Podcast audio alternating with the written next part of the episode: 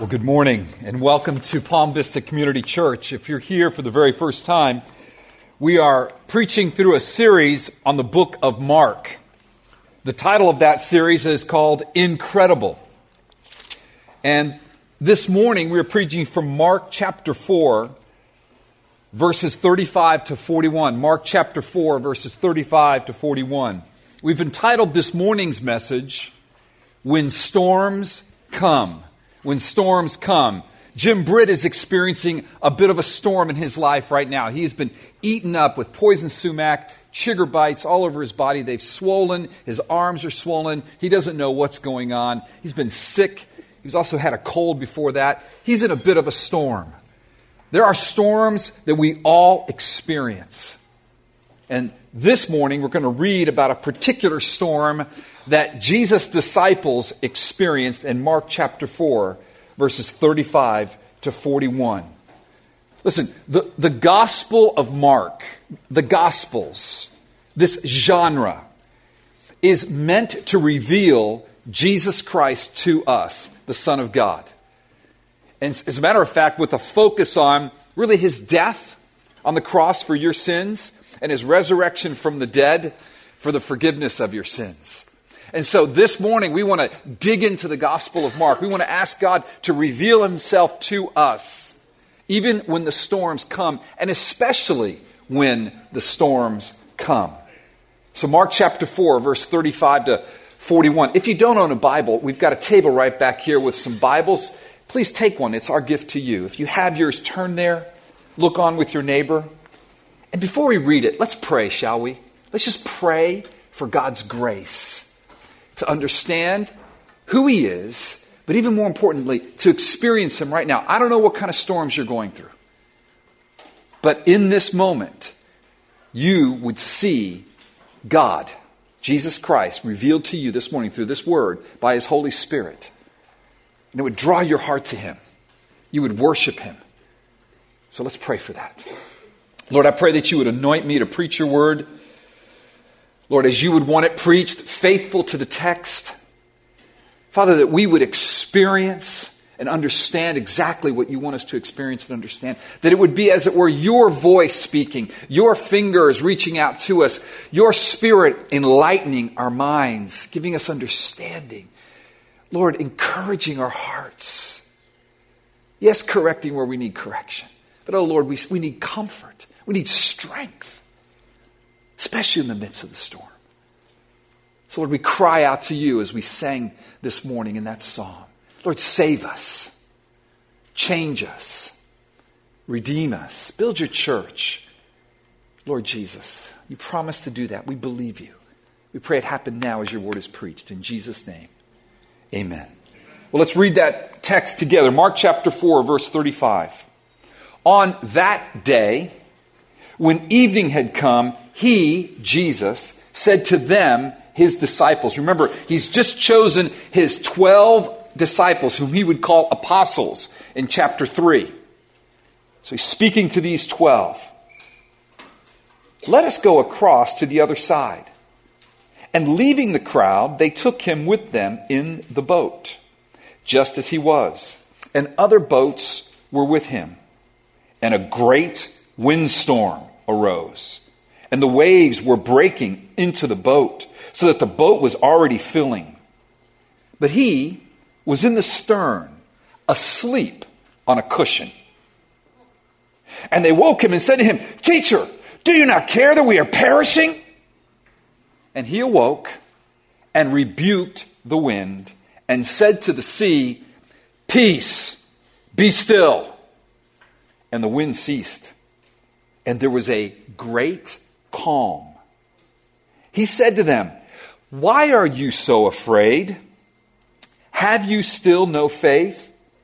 And they were filled with great fear and said to one another, Who then is this that even the wind and the sea obey him? Who then is this that question drives this text. It's the question that God answered the disciples that day. on the sea in Galilee. It's the question that Mark answered the church in Rome some 30 years later when Mark wrote this gospel, which is the account of Peter, of his experience with Jesus.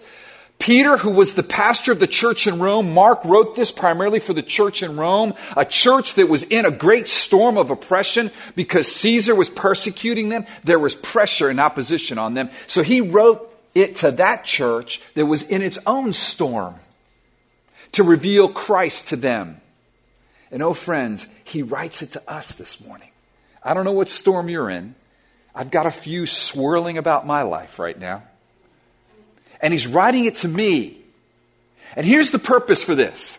This pur- the purpose of this text isn't to tell you that God will deliver you from your storm. Oh, he will.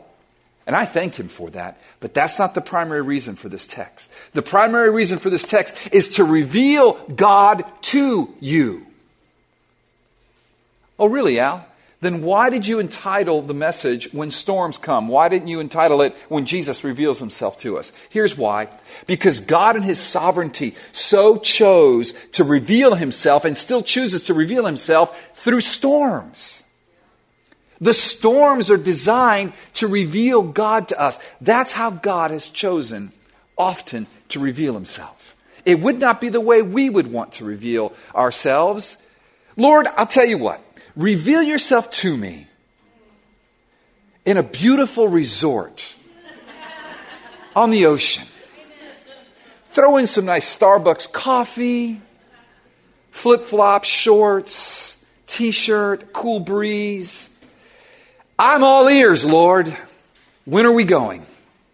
But he doesn't choose to do that, my friends. He chooses to reveal himself to you through the storms. And because he's God, we must say, Yes, Lord. I'm listening. Reveal yourself to me.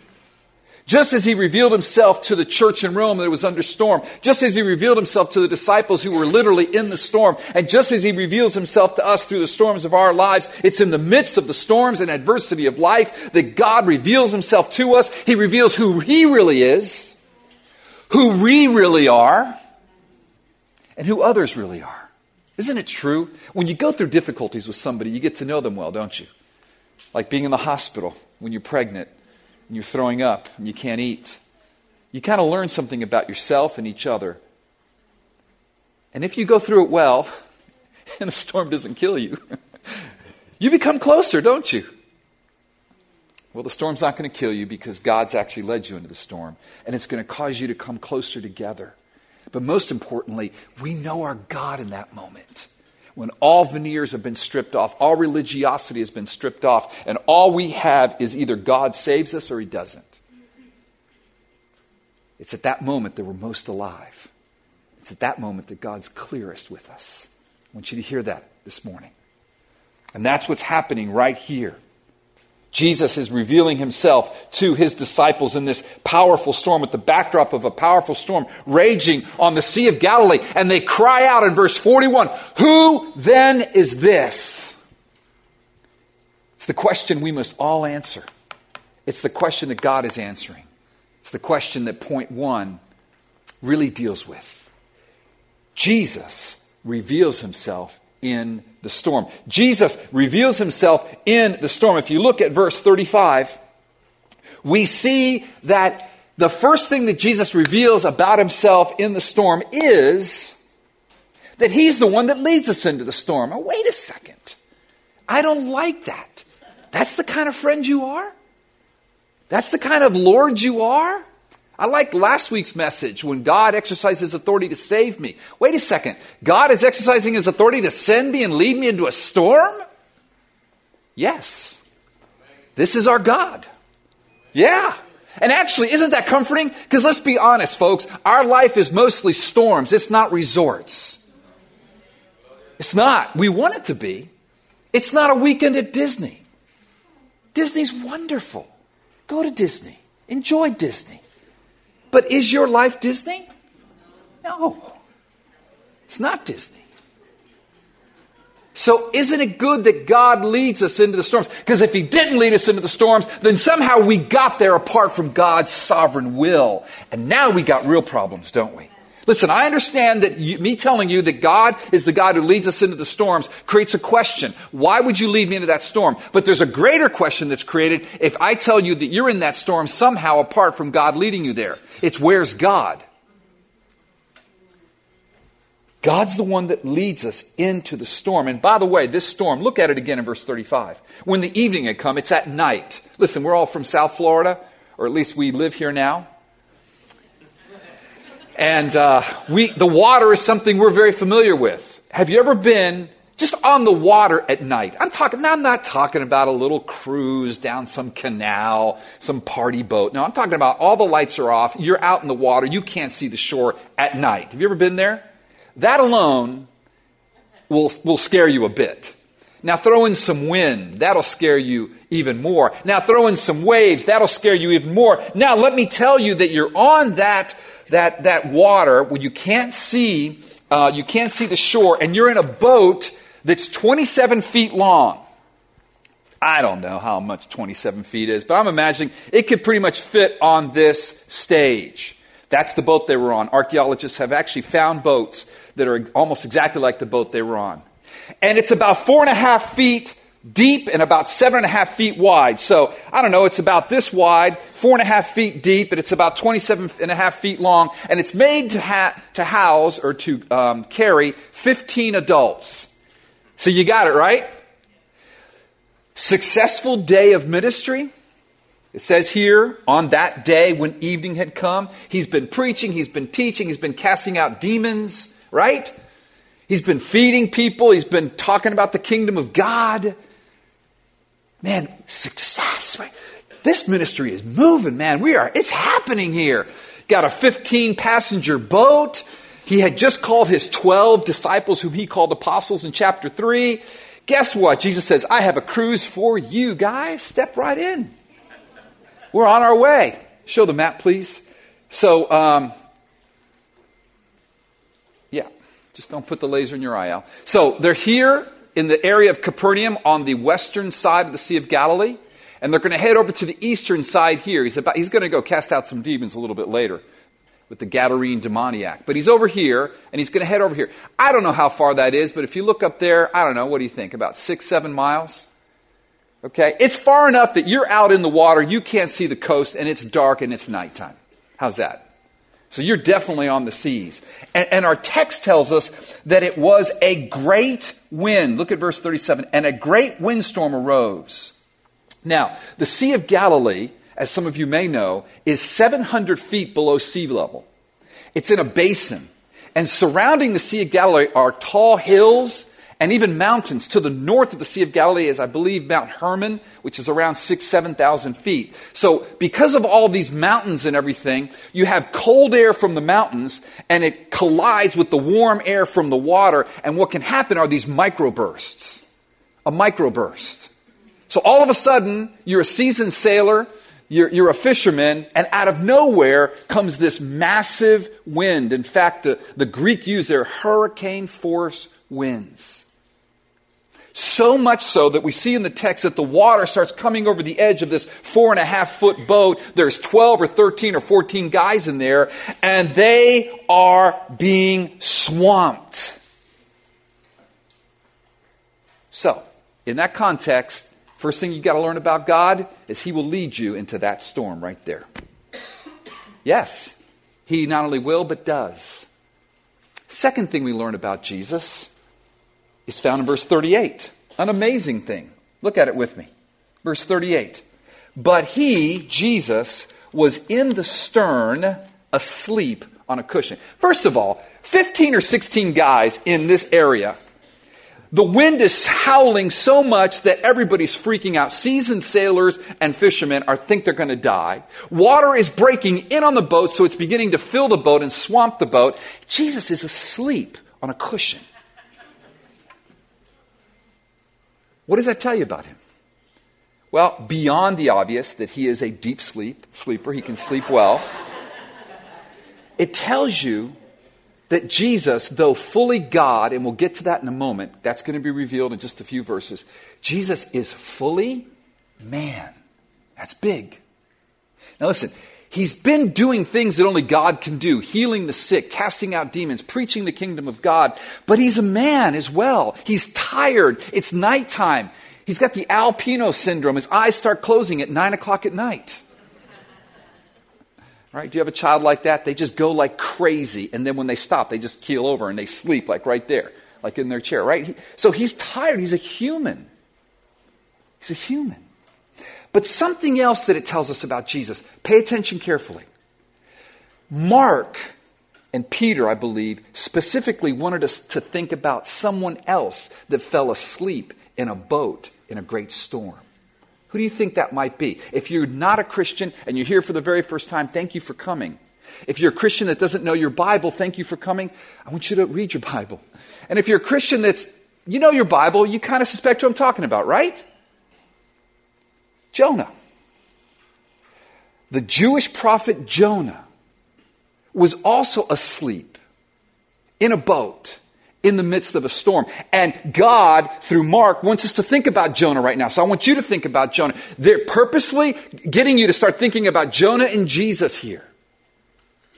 All right? Because Jonah was running from God, and he was running from God's call because God had called him to preach to a bunch of pagans in a city called Nineveh, the enemies of Israel. And it says in Jonah chapter 1, as a matter of fact, Jonah 1 and this, this narrative are very similar, very parallel here. And it says in Jonah chapter 1, verse 4, But the Lord hurled a great wind upon the sea, kind of sounds like this narrative, and there was a mighty tempest on the sea, so that the ship threatened to break up. Then the mariners were afraid. Seasoned sailors were afraid. That was a bad storm. These guys were all seasoned sailors. Remember, these were, these were fishermen. Were afraid, and each cried out to his God, and they hurled the cargo that was in the ship into the sea to lighten it for them. But Jonah had gone down into the inner part of the ship and had lain down and was fast asleep.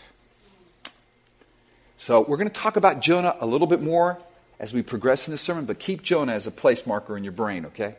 And the final thing we see about Jesus is that he fully trusted his Father because Jesus was able to sleep on a cushion and not fear dying on a storm in a little boat with 12 or 13 other guys because he understood that God the Father had sent him to this earth not to die on the Sea of Galilee in a boat, but to die on a hill outside Jerusalem on a cross. Lottie Moon a very well known missionary, the Southern Baptist. She was a missionary to China in the 1800s, said it this way I have a firm conviction that I am immortal till my work is done. Amen.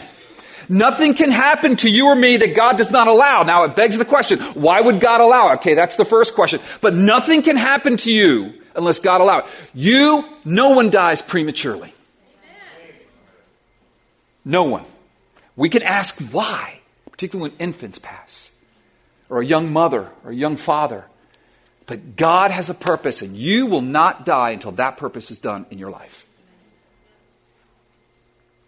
Disciples didn't get that. Look at verse 38. They run up on Jesus. Verse 38b, with the waves breaking over the, the stern uh, over the ship's walls and Jesus asleep on the stern, and they run up to him, and though they show him respect, teacher, notice there's a comma there, but now they're going to show him disrespect and doubt and unbelief. Do you not care that we are perishing? Oh, friends, don't we ask the same question of God when we find ourselves in storms that are just buffeting us? And the water's breaking over the, the, our boat, and we don't know. We're not going to make it. Is this boat going to make it? Am I going to make it? We ask the same questions. What storms has God led you into right now?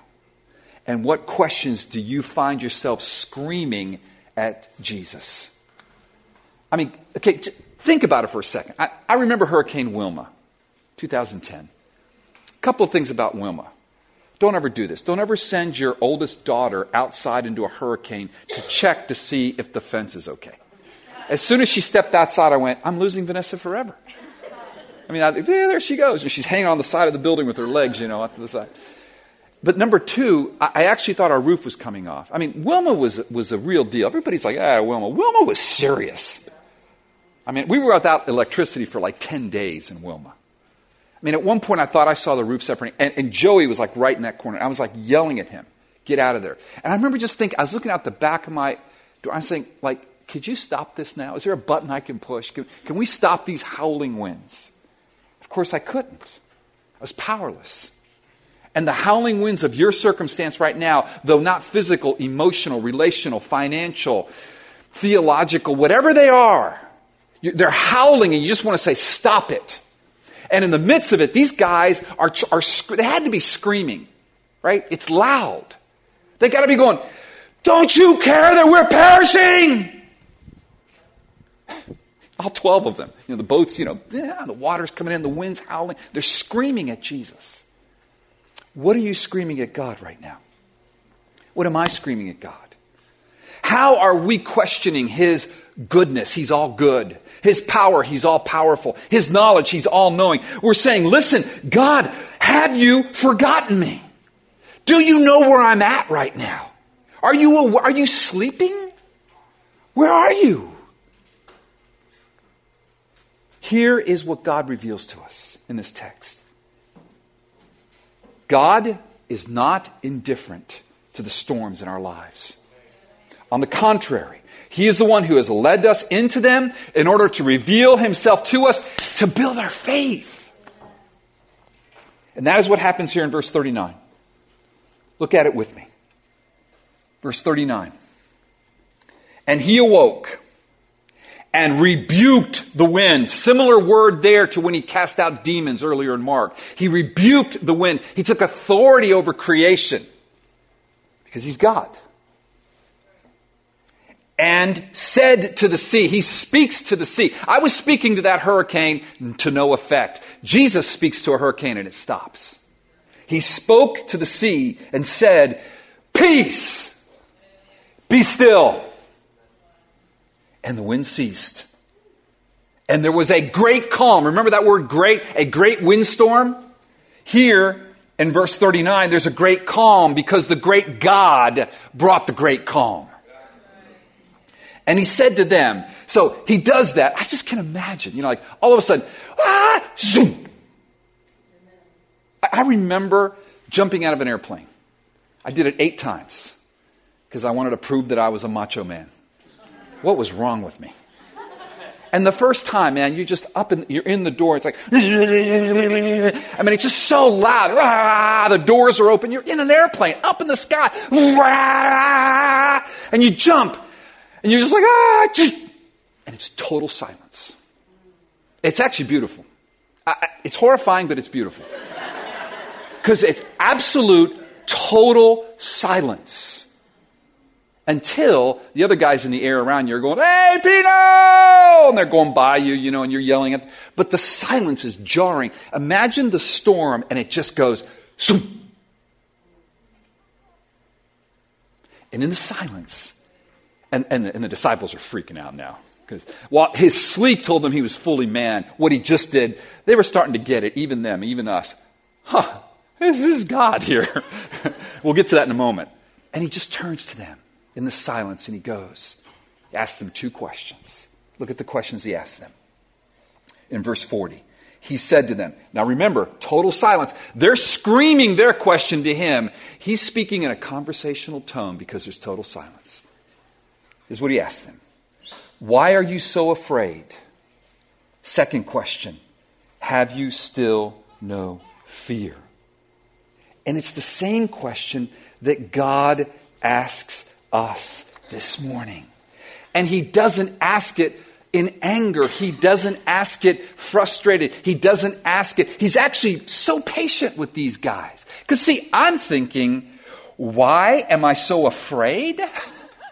Because this is a huge storm and we were dying. But his second question is actually gets to his main point in this text. God leads us into storms to reveal himself to us that he's well aware of our storms, that he is fully God and fully man. He's experienced every temptation we've experienced, yet without sin. And here's his purpose to reveal himself to us so that we would grow in faith.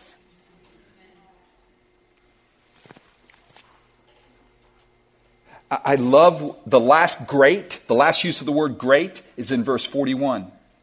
And they were filled with what? Great fear.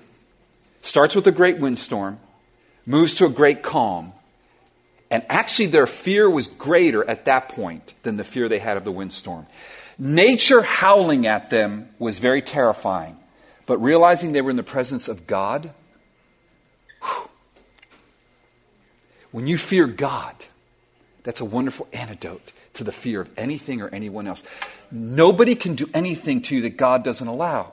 Nothing can happen to you that God does not allow. I remember Kurt Allen. He's a rapper that's a pastor up in Maryland. His rap name is Voice.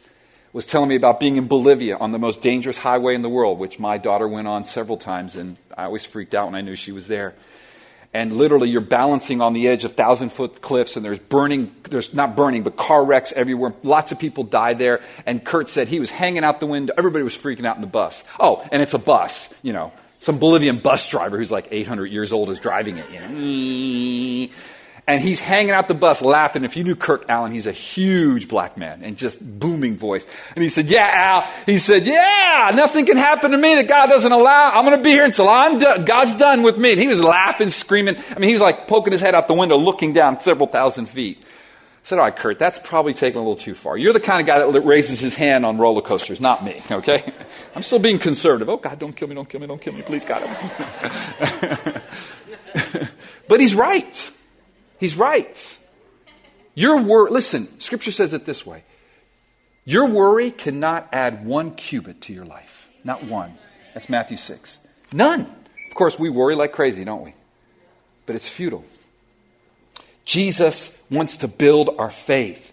He wants us to answer the question, the final question that drives this text in verse 41. When they're filled with the great fear, look at it. And they said to one another in the silence of the total tranquility of a sea that had been raging, raging with wind and waves that were going to swamp them. And it's totally quiet now.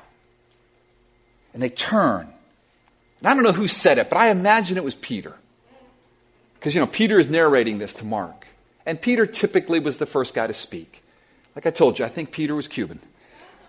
He would often speak and then think. And they said to one another, although here he thought and then spoke, Who then is this, comma, that even the wind and the sea obey him? Listen, Mark and Peter were thinking of Psalm 107, aren't you? well, they were because they're Jewish and they would understand what's going on. But we can learn from them. You see, Psalm 107 here on the screen is the psalm penned by the psalmist to describe God, and watch how it describes him. Psalm 107, verse 23. Some went down to the sea in ships doing business on the great waters. They saw the deeds of the Lord, his wondrous works in the deep. For he commanded and raised the stormy wind, which lifted up the waves of the sea. Sounds just like our narrative here, doesn't it? Sounds a little bit like what happened to Jonah in Jonah 1, doesn't it? They mounted up to heaven. They went down to the depths. Their courage melted away in their evil plight. They reeled and staggered like drunken men and were at their wits' ends. That describes the first part of our narrative when they're screaming at the Lord, Don't you care what's happening to us? Look at verse 28. Then they cried to the Lord in their trouble. Thank you, Alex, for reminding us He is the God that saves us from the Psalms. And He delivered them from their distress. He made the storm be still. And the waves of the sea were hushed. Then they were glad that the waters were quiet. And he brought them to their desired haven. Let them thank the Lord for his steadfast love, O friends, for his wondrous works to the children of man. Let them extol him in the congregation of the people and praise him in the assembly of the elders. I'll tell you who this is then, who the waves and the sea obey. This is God incarnate. That's exactly the purpose of this text.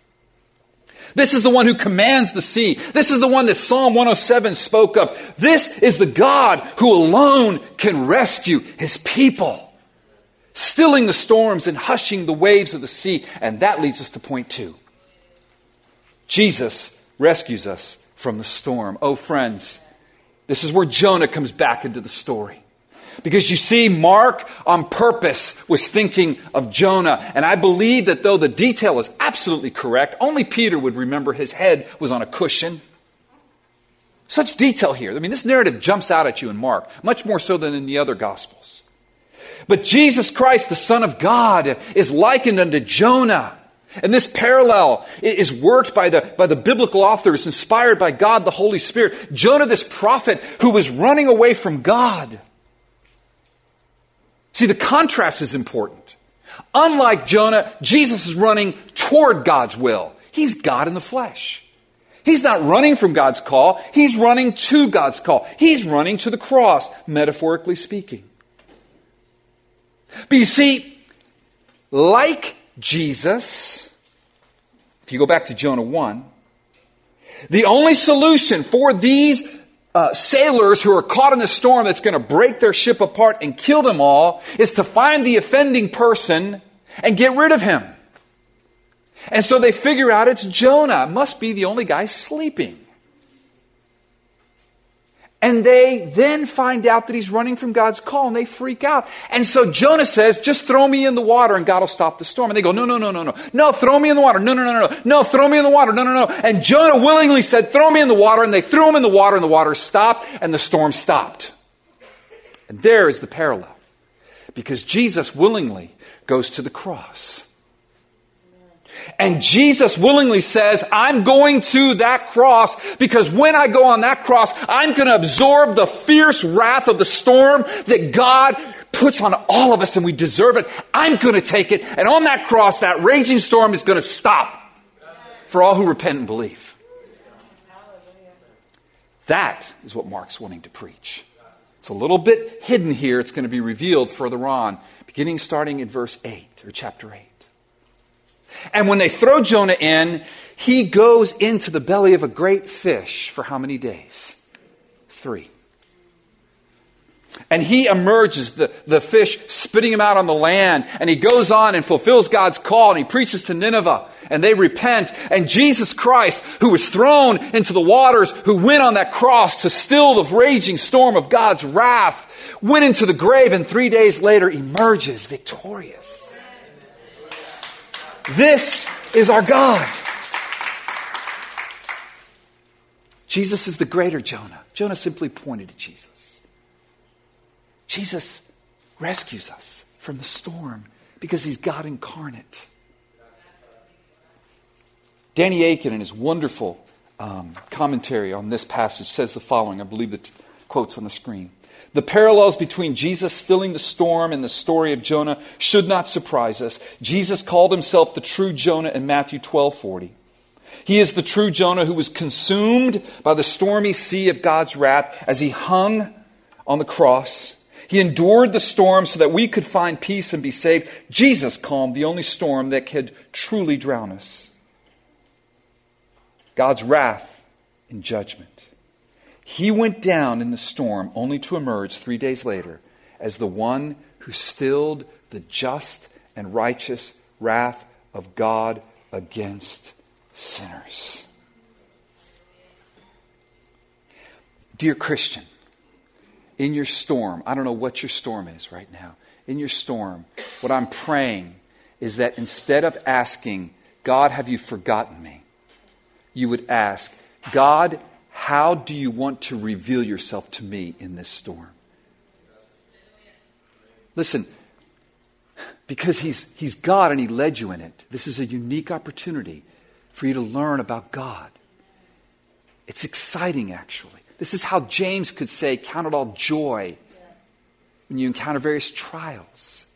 I don't like the trials, but it's an opportunity to get to know my God better. And it's where He chooses to reveal Himself to you and me. So that's the question I want to ask God. Not yell at Him, Have you forgotten me? Don't you know I'm perishing? But say, Okay, Lord, how do you want to reveal yourself to me here? And sometimes through tears. And dear non Christian, oh, friend, I, I, don't know everyone here. There's some faces I've never seen before. It, it, can I, I just appeal to you? There is a storm coming for, for you that no one can deliver you from, that's greater than any problem in your life. It is the storm of God's righteous wrath against your sin. And there's only one that can deliver you, and that's Jesus. Would you repent and believe on him this morning? That's the appeal. God is not indifferent to us, church. God has not forgotten us, church. God has led us into these storms to build our faith. May we stop and consider this God who has led us into our present circumstances. I want, to, ask you to just thank Him for it sometime today. Count it all joy, my brethren. I, it's supernatural, I realize. The world doesn't think this way. I get that. This is where the gospel affects change in us. I'm going to ask you to show, ask God to show you what aspect of Him, His character, His purpose He wants to reveal to you in this storm. Get your eyes off the storm, get your eyes on God. Get your eyes off the people that are either hurting you or disappointing you or not giving you what you want or the circumstances or the job or the economy or whatever. Think about God more than about all those. God will give you understanding. God will bless you. God has led you into this to reveal himself to you, to build your faith, because he loves you very much. Let's pray.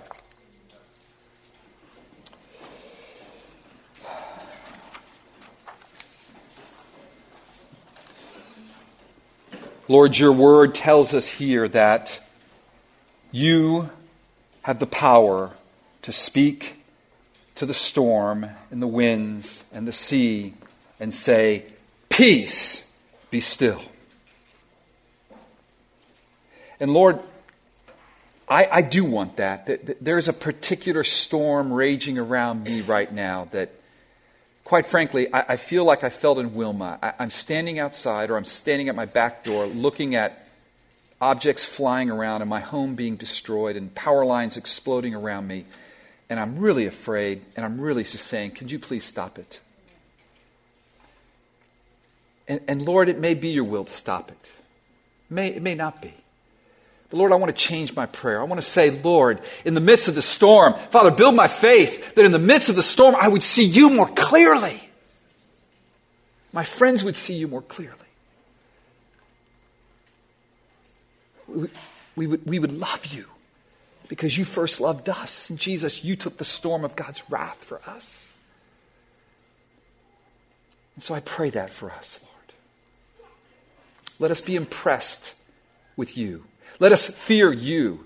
Let us not be impressed or in awe at the storm or others or what they can or can't do or circumstances or economies or nations or any of that stuff. Oh Lord, let us be impressed and in awe and fear you in the right way.